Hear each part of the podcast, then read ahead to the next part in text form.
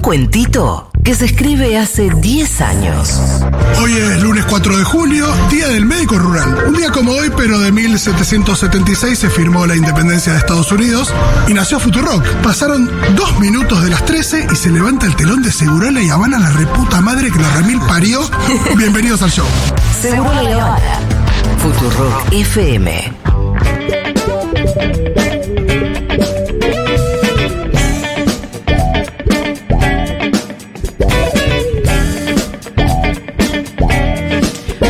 Juan Manuel Cargue está en la mesa, ¿cómo le va? Bien, ustedes, tres Juan Manuel, ¿cómo no sabía que estabas en, En cabina, Juan Manuel. ¿Qué hace, ¿Qué Juanma? cuentan, che? ¿Cómo está la Movi- pequeña Lila en el 2024? Eh, sí, estuvo algún eh, tema de bronquiolitis el Ah, año pasado, ¿sí? a fin de año, esas cuestiones que pasan mucho en los Oh, niños. Los bebés. Sí, pero ahora está bien. Está Sí. muy activa. Bien. Ah, es un momento activa. llegando al año que es muy ¿Cuánto activo. tiene ahora?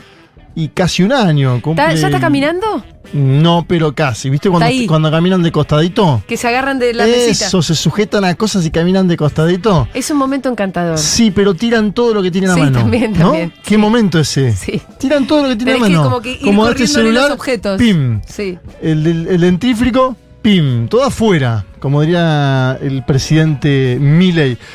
Les Bueno, traigo- Juanma, ¿de qué hablamos hoy? Mirá, yo pensé, vamos con hoy Bolivia para la semana que viene hacer algo más de Brasil. Viste que hay mucha comparación de Brasil, Lula, las, las medidas que se toman en la Argentina con las que se toman en Brasil son antagónicas.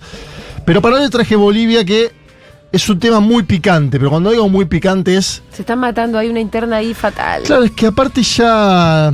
Bueno, ac- acaba de haber un fallo inhabilitando al expresidente Evo Morales. ¿Los Lo- motivos del fallo? lo cual abre, ahora vamos a ir a eso. Lo- los motivos del fallo son una interpretación de un tribunal, ¿no? Medio Eh, raro también, ¿no? Entrando por otro tema. Vamos, vamos a ir a eso. Primero, sobre Morales. Vieron que Evo tuitea mucho, está también muy metido en esa, ¿no? Es difícil una interna sobrevivir a la. Cuidar la salud mental en una interna, qué difícil que es. Imposible. Sobre todo en una interna tan violenta en un punto, Sí, ¿no? sí. Es lo más desgastante que existe. Es, tre- es tremendo. Las internas son muy desgastantes Sí, sí. y la salud mental. Preguntale a Patricia Burrich. Sí. Bueno. Y se desgastó ganando la interna. Y después se murió. O sea, o sea, se, Sí. se gastó todo lo que Es tenía. verdad, es verdad. Gastó, la gastó interna, todas las balas, ¿no? Y se gastó todo lo que tenía en la interna y después perdió. Bueno, Evo decía que la semana pasada había un operativo de la policía en el trópico de Cachabamba, su lugar en el mundo, que posiblemente derivaría, decía él, en una detención de él. ¿Sí? Bueno, algo que no sucedió, pero solo eso nos da cuenta del momento histórico que vive Bolivia. Un gobierno que puso Evo Morales, porque esto hay que decirlo con todas las letras, Evo en la Argentina decidiendo el nombre de Luis Arce Catacora, cuando Choquehuanca era el favorito, el vice actual, era el favorito para ser candidato a presidente, Evo dice no, que se arce, y termina pasando esto. Ahora bien, como pasó en Argentina, pero much- a mucha menor escala, en Argentina en su momento, Cristina cuestionaba a algunos ministros del entonces gobierno, Alberto Fernández, y varios de ellos fueron después eyectados. Me acuerdo del caso emblemático ¿no? de, de- de Guzmán, esa salida en medio de él. ¿Se acuerdan que estaba Cristina hablando en, en La Plata, ¿no? Y Guzmán se fue por ¿Culfa Twitter. no fue antes? Sí. Creo que primero fue Sí, fueron varios, eh, de, de forma Que- consecutiva. que- claro, que fue Me acuerdo mucho el de. Guzmán porque fue en el mismo momento que estaba hablando Cristina Claro. Kirchner y pues, se fue por Twitter, ¿se acuerdan? Que Sí, alguien sí, les- en Twitter decían avísenle que está hablando. Bueno, Sí. un momento dificultoso que vivió la Argentina también y que a mi forma de ver, tampoco me quiero meter en eso, derivó también en la situación actual, ¿no? De la, la gran división que hubo. Eh, eh, Bueno, eh, fue una interna muy desgastante. muy No desgastante. sabemos qué podría haber pasado si el gobierno. Por ahí el gobierno funcionaba como un relojito y pasaba lo mismo. Sí, también. No lo sé. Porque en el mundo también tenés experiencias de extremas derechas que llegaron. Digo, Donald Trump llegó después del gobierno de Obama. Claro, Eh, claro. Digo eso para dar un ejemplo bien concreto, Sí. ¿no? De que la política es bien dinámica, está bien lo que marcas. No sabemos, es contrafáctico. Uno de los funcionarios se llama Eduardo del Castillo, de los que cuestiona a Evo. Eduardo del Castillo es ministro de gobierno y salió con todo a contestarle a Evo Morales. Escuchen ustedes el tono de este funcionario de Arce para ver por dónde van las balas en Bolivia. Sobre lo último que ha vertido el señor Evo Morales, tenemos dos, dos hipótesis. La primera de ellas, que tiene un delirio de persecución, y la segunda de ellas, que es un mitómano compulsivo. Ambas, ambos son trastornos que deben ser tratados por un especialista, así que les recomendamos que vaya uno. Bueno, ahí lo ven ustedes, mierda. un tono que no. Ay, ay, ay. em, trastornos que deben ser tratados por un especialista, dice Eduardo del Castillo, que era el levista número uno hace cinco años. Digo también para mostrar. Mira. Hace cinco años era levista número uno este señor. Vamos al fallo, que es lo que preguntaba el pitufo. Se conoció el último día hábil del año. Esto suele pasar mucho, ¿no? De las justicias. eh, me hace acordar que las devaluaciones son en enero y las justicias a fin de año también tiran alguna. Último día hábil La del año. magia ahí. Siempre alguna, ¿no? Una sentencia de 82 páginas em, que generó controversia porque anula mediante un dictamen la potestad de reelección indefinida en Bolivia. ¿sí? Había un fallo del Tribunal Constitucional de Bolivia del año 2019 que favorecía a Evo Morales y lo autorizaba a postularse con una argumentación que era que la presentación de candidaturas era un derecho humano. Ajá. Esto es lo que el mismo Tribunal Constitucional de Bolivia falló en el 17 sobre Evo Morales y ahora da marcha atrás. Entonces, obviamente, como ustedes se imaginarán, no se quedó callado Evo Morales Aymá. Igual no entiendo. eh, Dale. Pero él no sería reelecto Evo ahora. Si no es, no es Es el argumento que dice Evo Morales. La justicia boliviana, o mejor dicho, este Tribunal Constitucional de Bolivia dice, Morales cumplió dos mandatos, tuvo una reelección de forma consecutiva, se le agotaron los, los trámites para ser candidato nuevamente. Y Evo utiliza el argumento que vos decís, dice, yo fui candidato, Claro. luego vino Janine Áñez, golpe de Estado, luego vino el actual presidente Luis Arce, me quiero presentar nuevamente. Claro, porque las reelecciones siempre hablan de eh, continuas. Claro, No, la- ha- no hablan de. de Está bien lo que marcás porque es un argumento. Sí, igual hay, hay algún. eh, después depende de las constituciones, ¿viste? Porque si no están tan explícitas las cosas esas, tan claras. eh, Sí, pasó como cuando charlamos por el tema de las provincias. claro. ¿Viste Vamos- si no está tan Vamos a escuchar primero a Evo Sí. diciendo que lo quién gobierna, escuchen esto, güey. Quién gobierna en Bolivia hoy es una mafia. A ver. Ay, Dios.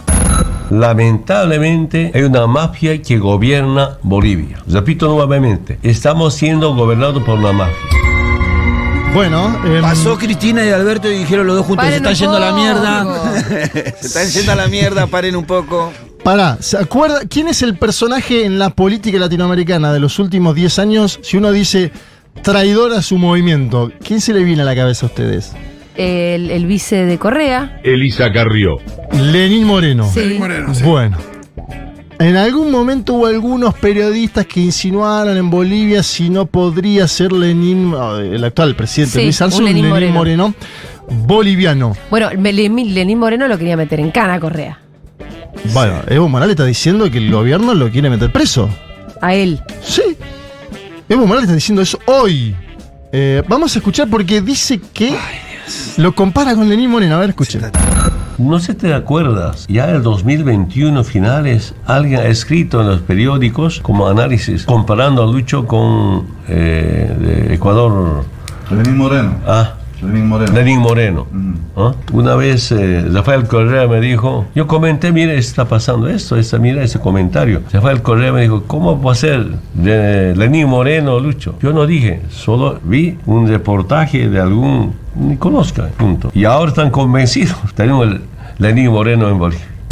Bueno, lo quema un poco de paso, ¿no? Al, al ecuatoriano le dice, me dijo esto en algún momento. A ver, vamos al punto de la discusión, que es lo que plantea el pitufo. Es muy difícil de entender. Lo venimos tratando de entender de hace que. La, la dinámica seguro, interna, pero ahora yo voy al fallo particular, Sí, porque el sí. abogado de Morales dice que la decisión del tribunal tiene que ver con un amparo por un tema de libertad de expresión y no por la habilitación o inhabilitación. Es decir, que toca la habilitación en la habilitación, pero por un costado lateral, supuestamente. Esto es lo que dice el abogado de Evo Morales. En el levismo hablan además de un vacío legal, que es la utilización de otro tema concreto para fallar sobre el, el tema mm, si se puede o no postular. Que no es el tema de fondo en este caso. Y Evo dice, como, vos- como mencionábamos antes, que Lula en Brasil, Evo dice, mira, en Brasil Lu- Lula fue presidente dos mandatos, luego vino Dilma, luego le hicieron un impeachment a Dilma, luego asumió Michel Temer, luego gobernó Bolsonaro y luego se presentó Lula. Es decir,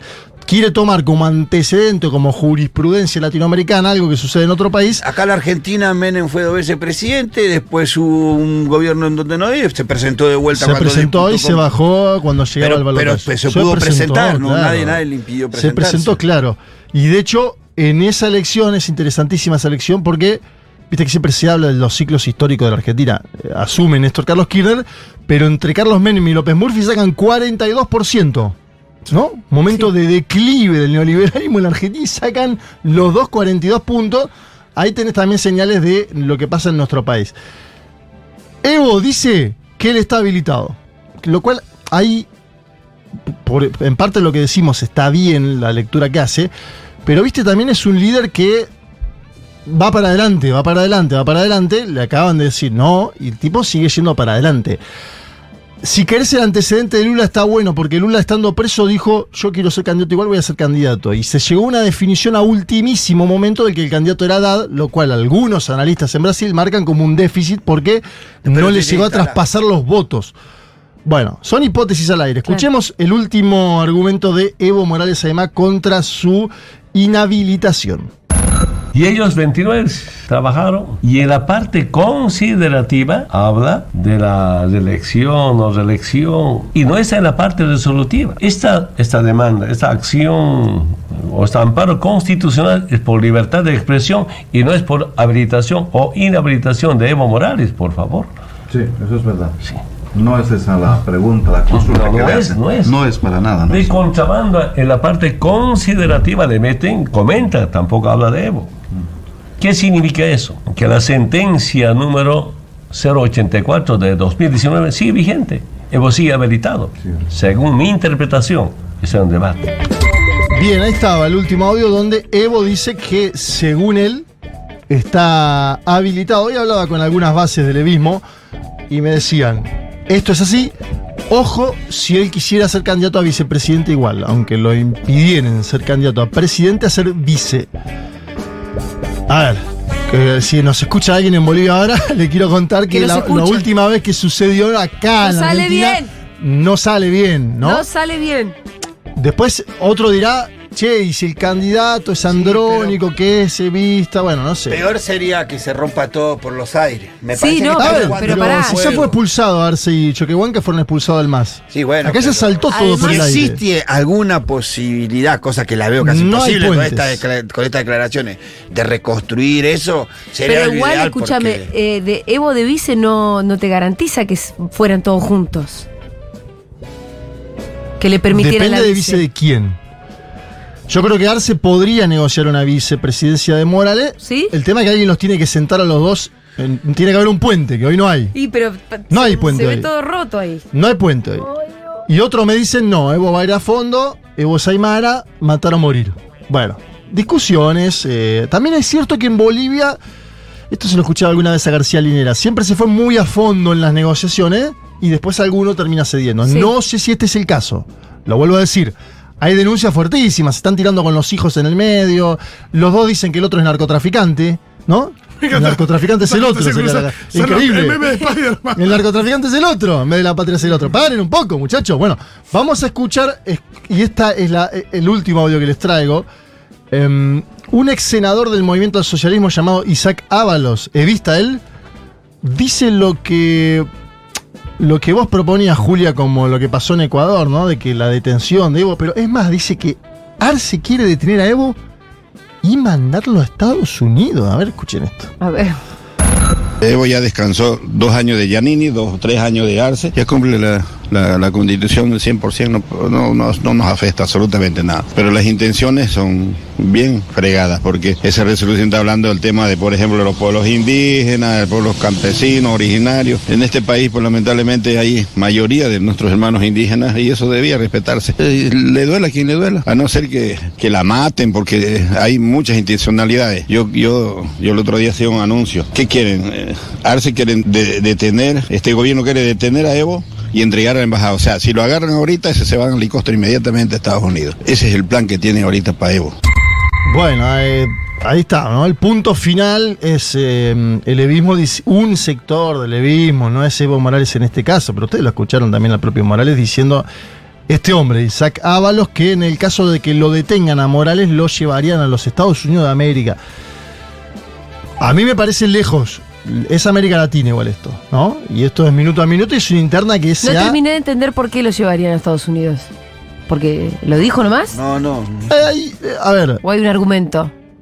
Te, te explico lo que pienso ver. yo en base a lo que pasó en los Sí. últimos años en América Latina. Estados Unidos solicita muchas veces la extradición de algunos expresidentes por temas vinculados al narcotráfico.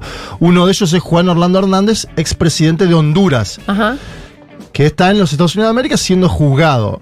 Entiendo que Isaac Ábalos dice que Evo Morales pudiera ser trasladado en esa condición bajo un supuesto apercibimiento del gobierno de Arce de entregarlo a los Estados Unidos de América, hacer negocios, etcétera.